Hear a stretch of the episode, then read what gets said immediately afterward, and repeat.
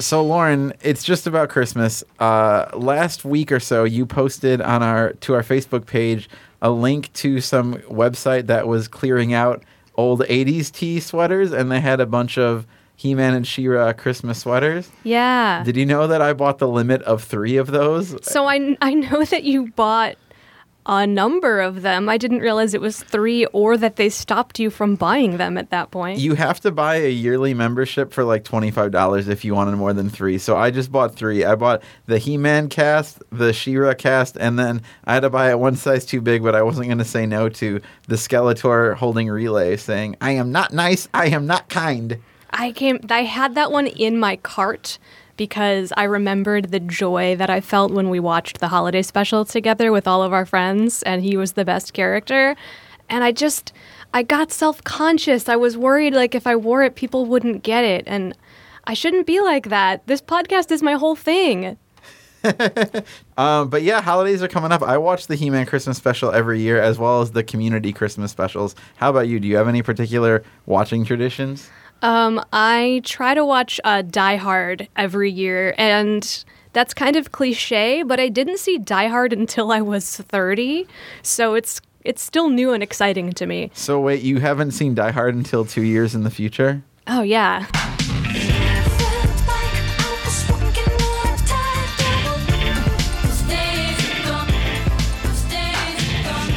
Everybody. My name is Eric. That means I'm Lauren. And that means this must be She-Ra Progressive of Power, the only podcast about She-Ra and the princesses of power and also politics. You keep oh, also politics. I, I- was gonna say we keep saying it's the only She-Ra podcast, but I'm not so sure anymore. I mean, I'm not so sure there's not other political shows, honestly, but uh, who knows? I real quick, I guess we should mention the big news about the boy who brought us together, Mr. Ameya Pawar. If you live in Chicago, you might be aware that he's running for city treasurer on a very progressive campaign. Yeah, I thought about uh, volunteering for his campaign once again because, you know, get the old gang back together, do what we did before. And then I realized I'm in grad school now and I have this other podcast that I'm doing. It's super important. Right, so we should have Ameya on this show to talk about She-Ra. Yeah, he you're saying. probably owes us, is what I'm saying. Yeah, when he's big time treasurer, we're gonna call in some favors, Chicago style. No, that sounds terrible. um, anyway, so we're here today to talk about the episode "System Failure." Emphasis on failure. No, sorry, but uh, last week was Lauren's time to not like something, and this this week it's mine. But I'm really glad that we have a guest who is here to um, shed some knowledge on this episode that I do not possess. Also, to be a total stand for Entra- Entrapta is my understanding. There we go. Indeed. So, Lauren, would you like to do the introductions? Sure. Uh, this is Duo Yang, and I brought in Duo for a lot of reasons. Duo's day job is to be a content creator for Khan Academy, which is an awesome educational website that helped me get into grad school, which I mentioned earlier. And also, though, uh, he is a chef and makes themed food for parties that I've been to, which is relevant to this episode. And uh, he really snared me in with uh, sort of an anecdote about research that was military funded in his past. And that's not a part of this episode. It's an Entrapta spoiler, but I really wanted to talk to him. So, hello, Duo. Welcome. Hello, everyone. Duo, is this your first podcast? It is my very first podcast. Gosh, I so many first podcasts. Ryan, it was his first podcast. Michael's first podcast. They're all doing such a good job. You would never know. Yeah, I I'm always honored. Uh, this happens a lot at my other show too. My other show up until Saturday night, Your Stories. People always say, "Oh, this is the first time I've ever done a live storytelling event." I have uh, broken a lot of people's. Uh, I'm trying to not to use the crudest metaphor here. I've introduced a lot of people to worlds uh, this way, and it makes me feel good. That is true for me. Uh, your stories at C2E2 was my first storytelling event. That's crazy to me because you were such a part of the scene for so long, and you have so many stories. Well, the the like geek kind of culture scene, but they don't do a lot of storytelling events over there in that crowd. I think you were doing a pretty unique thing at that convention. Wow. Uh, well, this is not. This show isn't about me. That's what Saturday night is for. So let's talk to Duo. Duo. Um, you are you work in tech. So what what is it like? Do you feel a connection to Entrapta given your um, your career and your your passions? So I wouldn't say I work in tech, but I am very much tech adjacent. Um, the company headquarters is in Mountain View, which is you know in the heart of Silicon Valley. Yeah. I would say my relationship to Entrapta is more from my past. I went to undergrad and grad school for engineering, and uh, I think that's where the STEM connection comes from. Yeah, that makes sense. Entrapta introduces uh, STEM to the princesses, which is really cool. Uh, that's a kind of a point of view that we hadn't seen reflected even in the original series, um, where Entrapta was a villainess. And Duo actually watched her premiere episode, which I didn't realize has some weird parallels to this episode. Uh, probably intentionally, because spoiler for my opinion, I feel like this is the most filmation-y of all of the Princesses of Power episodes. So should we, Lauren? Do you want to recap the episode before we dive in? Sure, I'll give it my best shot. Yeah, so, I did a great job last week of reading the Netflix recap. It was very well edited in. I'm sure nobody could tell. So, this episode starts out with some human servants making tiny, cutesy food. It looks like a pig, it's adorable.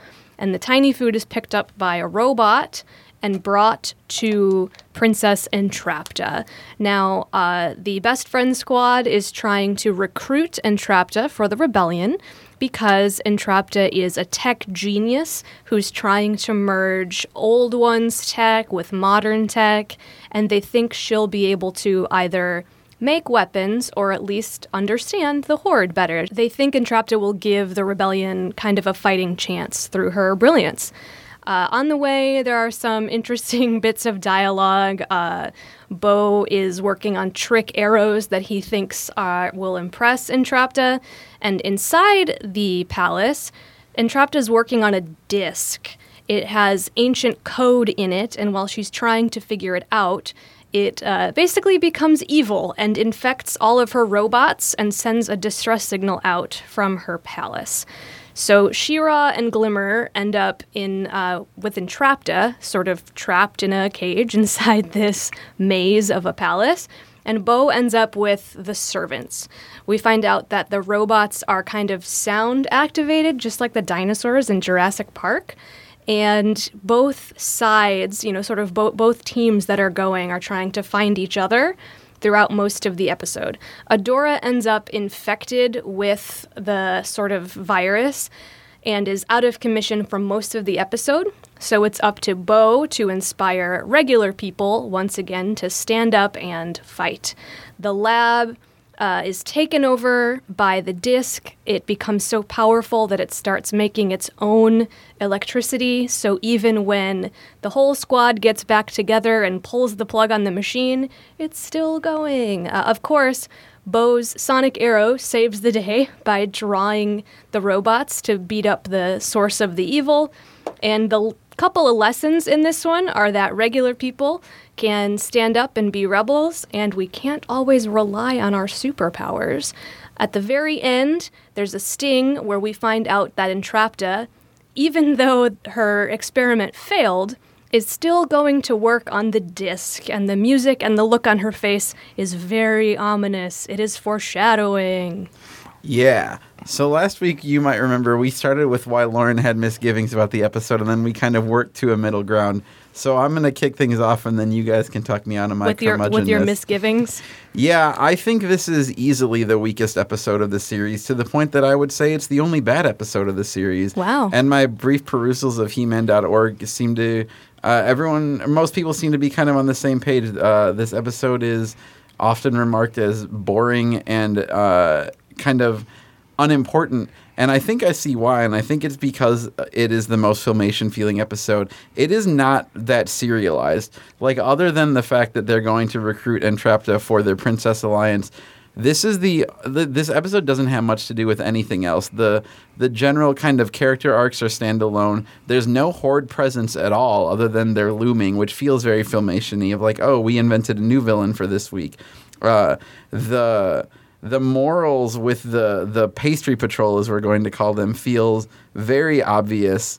Um, and there's even a point in the episode where a joke drives plot contrivances where like uh, Punch Drunk Adora's inability to control herself like twists the episode and puts the characters in way more danger in like a very serious way which i don't know that humor affects the um, our characters like that in other episodes of this show so yeah, this was the one episode where binging it all the first day, I was like, oh, maybe I don't like this show. And then next episode, I was like, oh no, I just didn't like that episode.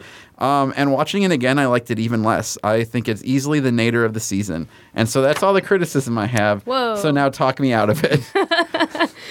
Eric's like, I love She-Ra so much. Please talk me out of it. I mean, I'm okay with not liking an episode, but I feel like there's a lot of defenders and Duo very seems very um, invested in Entrapta and in this story. So I want to know why because I'm sure that I am wrong.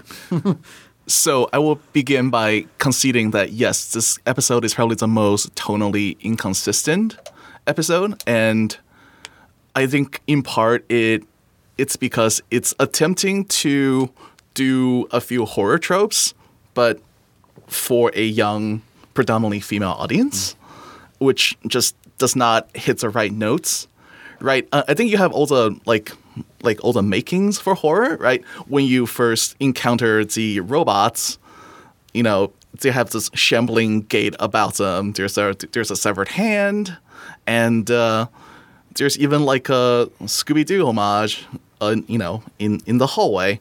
But I, I think the there's not enough tension to kind of drive the horror feeling, which I think is fine for a children's show. However, I will say that despite the tonal inconsistency, the introduction of the character Entrapta is what makes it up for me. Because I think she develops into something that's far more interesting than the framing of the episode itself. I think that's a very good read, and I, I was not able to articulate that, but I noticed a lot of the um, lighting and camera angle choices are very much horror genre. And I think you're absolutely right that yeah, that's what this episode um, tries to channel, and maybe just for us like more um, jaded viewers, it doesn't quite get there. yeah, I wonder if uh, I were a kid, if I would find it scary. I found everything scary as a kid, so the answer is probably yes. Yeah. it's- that's- So the intro so in the introductory scene when no you first see the silhouette of Entrapta, you have two columns of robots hanging on the wall on each side flanking you know this dark silhouetted figure. And then when the camera pans to the front of Entrapta, you basically see her welding mask and you know bright red lenses which you know is not exactly the most um, friendly look let's put it that way. One would even say that it's vaguely sinister I like that her character design in general is pretty sinister, in my opinion. I mean, they gave her red eyes, which are often, you know, a sort of evil signifier in other media. And so they, they lean into her uh, potentially going dark. However, I would argue that she's not evil. I think the word duo chose for her was amoral. It is worth noting, of course, though, that the original Entrapta was a Horde member. And so when they announced her on the Princesses Alliance in this show, you, I made a mistake on this uh, on this podcast of like not thinking it actually was Entrapta because oh, Entrapta is a Horde member. They, it must be somebody else. No, it is Entrapta. And so I think there are a few nods to old school fans of like, oh, maybe maybe there's a twist coming. Definitely in the end of the episode, which is far more ominous than her um, actual character seems to uh, need at that moment. So this could be me reading into like details that are too little, but I know you tend to skip the intros, Eric. But if you watch the intro animation again, um, there's a section in the middle of the song when they kind of kind of showcase all of the different princesses. And even though Entrapta is not the last princess to be introduced chronologically in the show, she is the last one to be shown right before Scorpia and Catra are shown. She's basically on the cusp of the princesses in the Princess Alliance and the characters from the Horde. On the other hand, at the very end of the intro, in the group shot, she is also in the group shot for the Princesses of Power.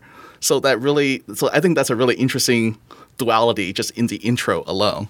So, Duo, what what is it about uh, about her character? Like Lauren called you an Entrapta stan. What is it about her that you uh, you enjoy so much? I think my STEM background is definitely related to this. Um, it's really nice to see a character who is a genius inventor on the show. Um, especially after a few episodes with, you know, Glimmer has teleportation powers, Perfuma is kind of this proto hippie, and um, it's really good to have representation for the science guys, if you will. And also, I watched a lot of anime growing up, and so having a heavily anime inspired character is, um, yeah, that's also really good to see. When I saw her character design, I immediately thought Hatsune Miku. Oh, yeah, I can see that. Right. And then I did a little bit of search for additional just anime characters with pigtails and um you know, Sailor Moon comes to mind, especially um the grown up evil version of Chibiusa. Yeah. Yeah. And there's even an anime character with no with actually prehensile hair. You can see this on the show, but I'm gonna show Lauren a picture. Whoa. She's uh this character is carrying food with her hair, which I don't know if, if I had prehensile hair if that's what I would do, but At least at some point in your life, you would. Come on. yeah, I would try it. Oh, m- most definitely, I would if my hair were prehensile. Yes. Well, Absolutely. Entrapta actually seems to assign most of her uh, mundane daily tasks to her robots. She mentions that her robots even do things like basic hygiene. And so I found myself wondering is her hair a technological marvel, an invention, or is her hair just like that? That could be her princess power. Oh, it probably is. It's interesting to ponder. But yeah, I'm glad you raised the issue of representation duo because I think it is so cool to have a STEM character in this show. And it helps break, well, for now, it helps break down the duality that like horde equals tech equals evil and rebellion equals like uh, nature equals good. Although we'll see uh, that does, you know, kind of shift as the season goes on. There also is the issue that we talked about off mic. Um, about Entrapta potentially representing uh, folks on the spectrum, which is uh, kind of murky waters because none of us are, but I think we should mention it. Yeah, I mean, I have family members on the spectrum. When I was working at the Museum of Science and Industry, I was in the children's area, and there was a lot of training and concern surrounding that. And I can see why the comparison is made, um, particularly Entrapta's sort of hyper focus on her passions and switching moments and switching conversations to be about the things she's excited about, I can really see uh, why some people interpret her as being coded that way. However, uh, one of the great problems with representation is when you have only one character representing something, you have to be so careful with what they end up doing. Entrapta is so focused on her experiments that she, uh, you know, endangers her friends and even threatens to cut them apart with a scalpel at one point because that focus is so strong that it becomes a problem. And I think when that's seen through to its conclusion, she, you know, obvious spoiler alert, ends up with the Horde. And when your only character on the spectrum or your only character who's there to represent autism becomes evil, or at least is extremely gullible to the point where they are tricked into being evil, mm, problematic. Yes, I think this is why I choose to interpret um, as having more agency in that she is not as easily manipulated by the Horde and that her eventual defection to the Horde is more of a symbiotic relationship than we think it is. I think that's that's a good read, and in a way, like we need a part two to this episode uh, for the episode where she eventually defects. Because right now, I mean, if you've only seen these six episodes, this does feel like a standalone, but events of this episode and this character come back in a big way and end up kind of being the fulcrum for the entire season. So we can't get too far into it, but I like what you're saying, Duo. I agree. And even when we get to that episode, I don't think her story ends there either. She's going into season two with some of this stuff. And so you don't want to make too many assumptions about really anything Entrapta is. Also, I just want to say that in the beginning of the episode, when Glimmer, Adora, and Bow are on, on their way to recruit Entrapta their individual treatment or their individual um, thoughts about Entrapta are very telling. Adora just doesn't see what the big deal is because she already has powers. Uh, Glimmer is very utilitarian, I think, in her framing of Entrapta. I think the quote is, "No, Entrapta is going to be such a catch for." No, for the Princess Alliance because she'll be able to provide them with technology and weapons. I think only Bow is someone who really is excited to meet Entrapta as a person because they share the mutual interest of inventing things. Absolutely, and that comes up a lot in this version of She-Ra, and it's one of my favorite parts of this show. It's that the princesses are imperfect. They're a little haughty, they're a little high and mighty, sometimes inaccessible, and we occasionally see them just using each other f- as as tools instead of as friends. Um, it's the reason Scorpia kind of has beef with the princesses as well because they weren't accepting, they were rejecting of her, and we see Entrapta both sides really uh, just using her as a as an object instead of a person.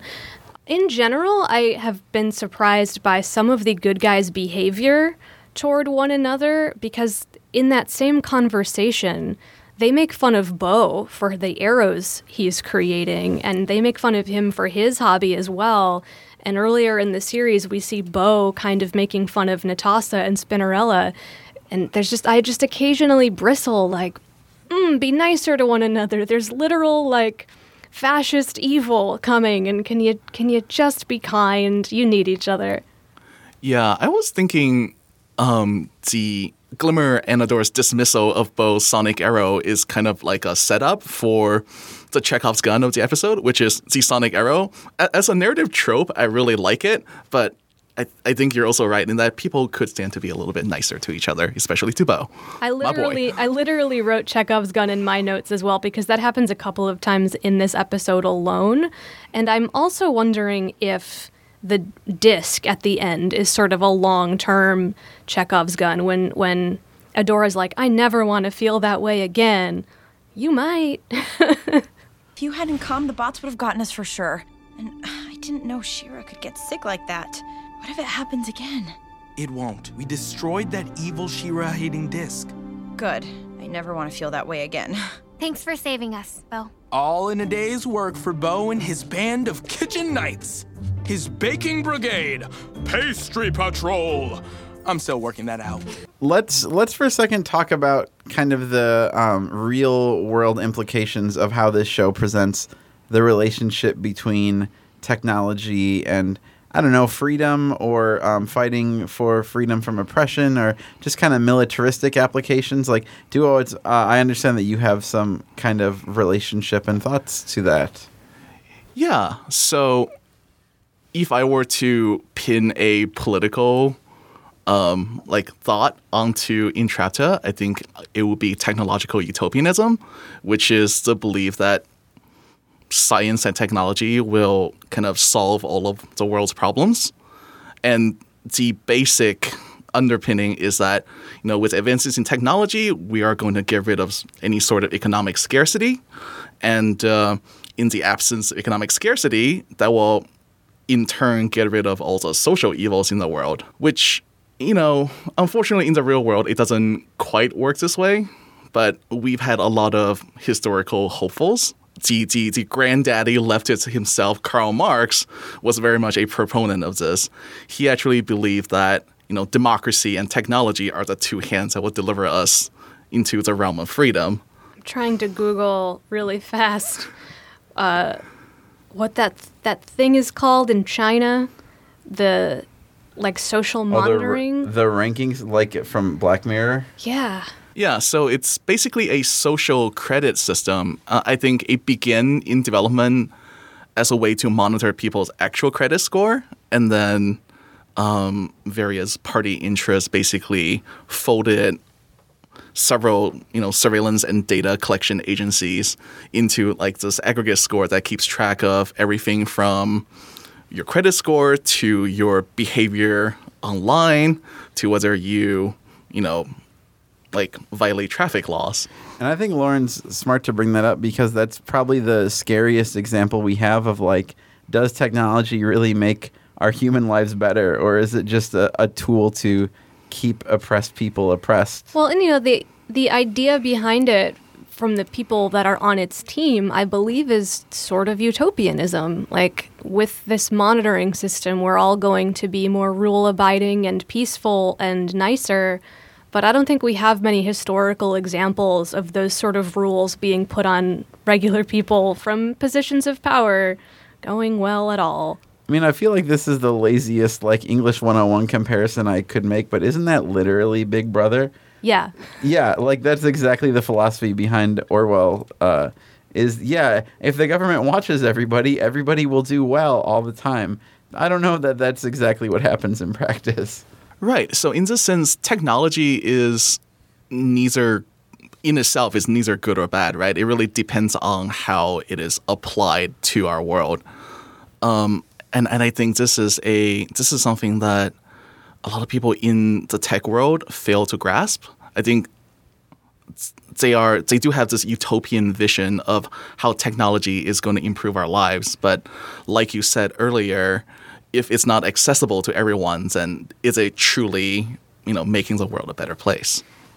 If it's not accessible to everyone, then I would argue it's not. I would also bring up examples of maybe technology moving faster than people understand it.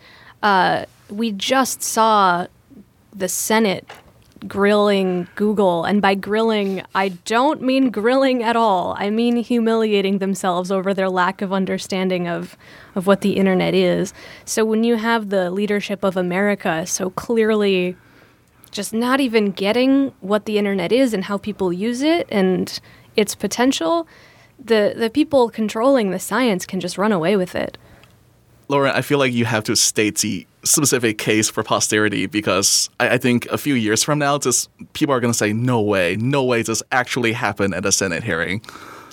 Uh, I think you mean Steve King grilling the Google CEO on why his uh, nephew's iPhone turned up uh, negative quotes about Steve King when he uh, when he looks him up.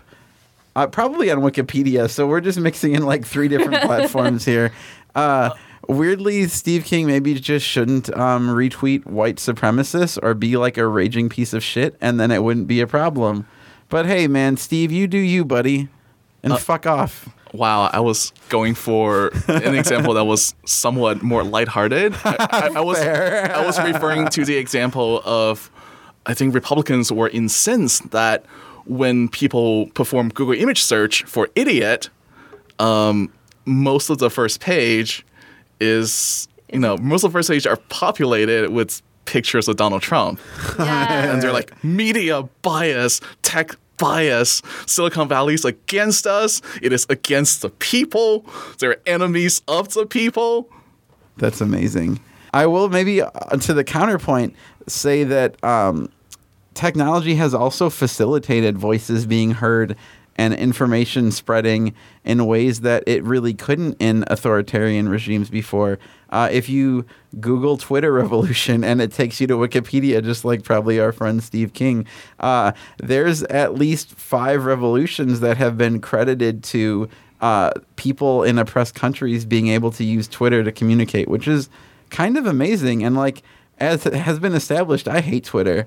Uh, Lauren's our Twitter voice, but I can't deny that this is very powerful. Similarly, you know, um, people say Facebook is a little bit of a equalizer in that it uh, it gives people a platform to post that don't have a voice in most social discourses, which is very cool.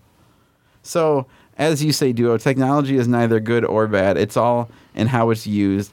And I think that the better technology gets, the more the people at the top will be looking to exploit it and exploit uh, everyone else. But also, the more opportunities we have to really use it to affect actual change. Oh, but people at the top are already exploiting science. Um, I kind of want to want to take this opportunity to transition into um, the topic of conservatives being like cons- there's a there's a perceived stance of conservatives being anti-science. Um, I was at the science march a couple years ago, and um, you know, and, and I think there's like a this general sentiment of conservative politicians are ignorant and they have no under they have no understanding of science. And you know, in a sense, that's true. But anti-science, I, I would argue that anti-science is not so much a platform or stance. It is so much as it is an aesthetic. Let's, let's take an example. Let's say a Republican politician is dying of a rare form of cancer. Knock on wood. But you know, do you think? Huh? Wait, what, who, who? Like a senator? Sure, why not? Do you think that senator would refuse life threatening, like potentially life-saving treatment because oh, you know, I am anti-science? No. That's not going to happen. The demonstrations of anti-science is very selective and it's because it it, fi- it fulfills their political narrative. It keeps it keeps powerful corporations powerful and profitable corporations profitable to keep things the way they are. If we move towards sustainable energy, uh, you know, money would be put into the hands of different people and different companies, and so politicians who are getting their money from the status quo are very motivated to be anti-science, not in any real way that affects their lives, but certainly in ways that affect their careers. and that uh, it's it's part of kind of the Republican ethos of like, oh no no, this is for me. You know, science is for me, the rich person who has everything in the world. Uh, science is not for you, the poor person who will use it to justify your liberal positions. Right. And I think there is a lot of interest in power when it comes to politics, both the you know, both the attainment and the maintenance of power. And to that end, people will, you know, embrace or denounce science and technology as they see fit. So on one hand, you can have politicians who would call climate change a hoax. At the same time, they would employ data science firms to, you know, help them out with their election efforts. Uh, Cambridge Analytica, for example, it's a data consultancy firm that kind of had their hand in Brexit, the 2014 midterm election, and the 2016 presidential election. You know, Republicans employed them, and nowhere in there was they going to say, well, we are anti science because data science is unnatural. Um, they fully embraced it and um, they, they came out on top. And to bring it back around to She-Ra and the Princesses of Power, again, spoiler, but we see later in the season that Hordak is more than happy to embrace anything that will give him uh, an edge in subjugating the people of Etheria. He has zero issue with Entrapta's background uh, with the rebellion. All he sees is the wonders that her uh, machinations can bring to the Horde. Yes, but counter argument um, with Catra and Scorpia, they seem to have fully embraced Entrapta later on in the season because they saw her value as an inventor and a scientist. I and- find that very questionable, though. I think there's scenes that we'll see and, and talk about another day that say they, especially Catra, just sees Entrapta's ability and not her personhood, but is a lot more charismatic about it. Well, Scorpia is fully on their own best is friends on train. Team Friends, yes. Kitty! Huh? Just so you know, I'm a hugger. I want to bring one more thing into this episode, please. And that is the photo on the wall that I only saw the second time I watched this through, where we see Entrapta with two robots who appear to be her parents. Wh- what? Who are her parents?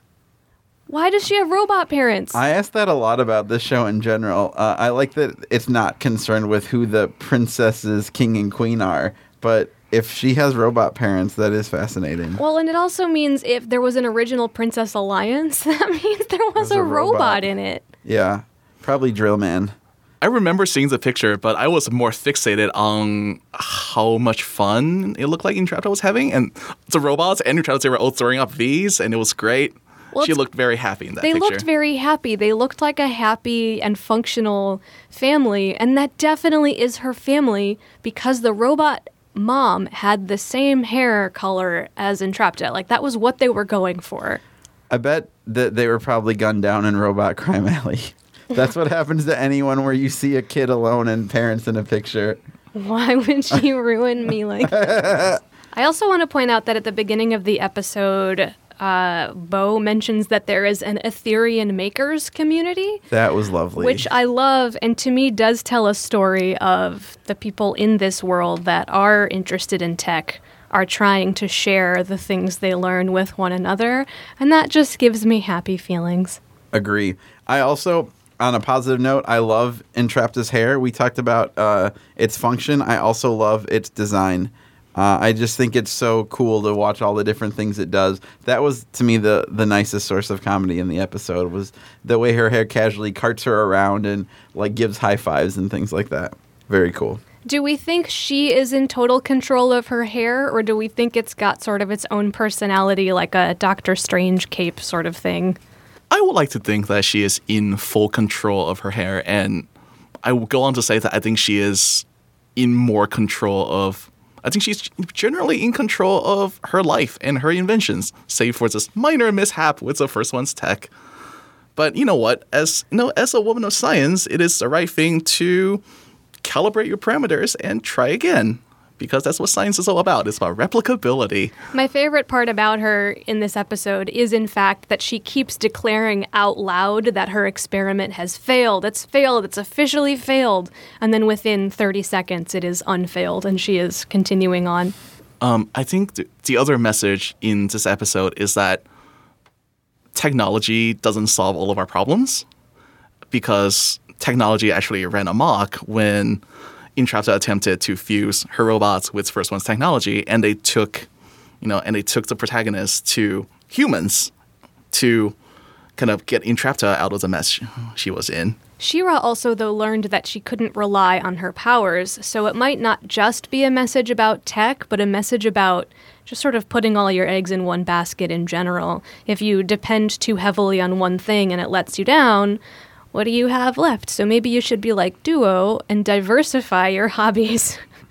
Princess Entrapta will be a total catch for the rebellion. My mom's gonna be so impressed. Uh, I'm all for impressing Angela, but why is Entrapta so important? She's a brilliant inventor. She makes robots and rehabs old tech left by the first ones. She's a pretty big deal in the Etherian makers community. Which I am a part of, because I dabble in gadgetry myself. Okay, so wrapping up, we've met now the three main princesses who get like kind of arcs in the season. Uh, because we have one more left to meet, but her role is pretty diminished. So, duo, Lauren, rank your princesses. oh, hold on. So we've got Perfuma and Entrapta and, And Mermista. Mermista. Mm. I, I mean, I, I, I think for me, it's more of a question is of who are second and third because uh, clearly Entrapta is best girl, even though another proper, uh, even though another like popular interpretation, like another like Twitter take on her is that she is asexual and aromantic. Oh, interesting.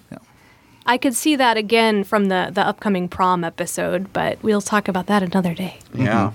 I think for me, don't at me. It's going to be uh, Mermista one and Trapta two, Perfuma three. This is perfect because now we have a triptych uh, of different favorites because mine is Perfuma 1, Mermista 2, and Trapta 3. Uh, now we have to fight. You was you was the kind of person who watched um, Princess Mononoke and it's like, yeah, it's a forest spirit, It's a forest spirits were right. Uh, you know, Iron Town was evil. Am I a hippie? I don't know. Do I do I find Perfuma compelling? Yes, absolutely, I do. Am I really dismissive towards the people who care about me? Yeah. What was that, Mermista? Are you over it? I'm already over it. Why are you ruining it? And do I think technology has potential to help us, you know, better the lives of everyone? Yes, I absolutely do. All right, ladies and gentlemen. So there you have it. Uh, the rankings of princesses by three grown ass adults. Duo, if our listeners want to reach out to you, if you would allow them to do so, how can they meet you on the internet? Um, I am on Twitter, even though I don't tweet a lot. I don't know how to use the Twitters. I don't know how to use hashtags. But every once in a while, I would dump really stupid puns onto my personal account. Um, My Twitter account is at Meowtima, M E O W, like the sound a cat makes, and then T I M A, which, come to think of it, is like totally a handle in Trap that we choose. Uh, we will be back next week with a visit to Mystacor and a look into Shadow Weaver, which is very exciting. Finally. And uh, until and then uh, then it's the holidays. I don't think we're taking a break. Maybe we will, but you all should. So hey, thanks for listening. Uh, we love you lots, and um, I don't know what else. What else do I say here? Thanks for listening to She-Ra, Progressive of Power. If you like our show, you can rate and review us on Apple Podcasts. We super appreciate it. You can also send in any feedback you have to our email address, progressiveofpower at gmail.com, or to our Facebook page at facebook.com backslash progressive of power.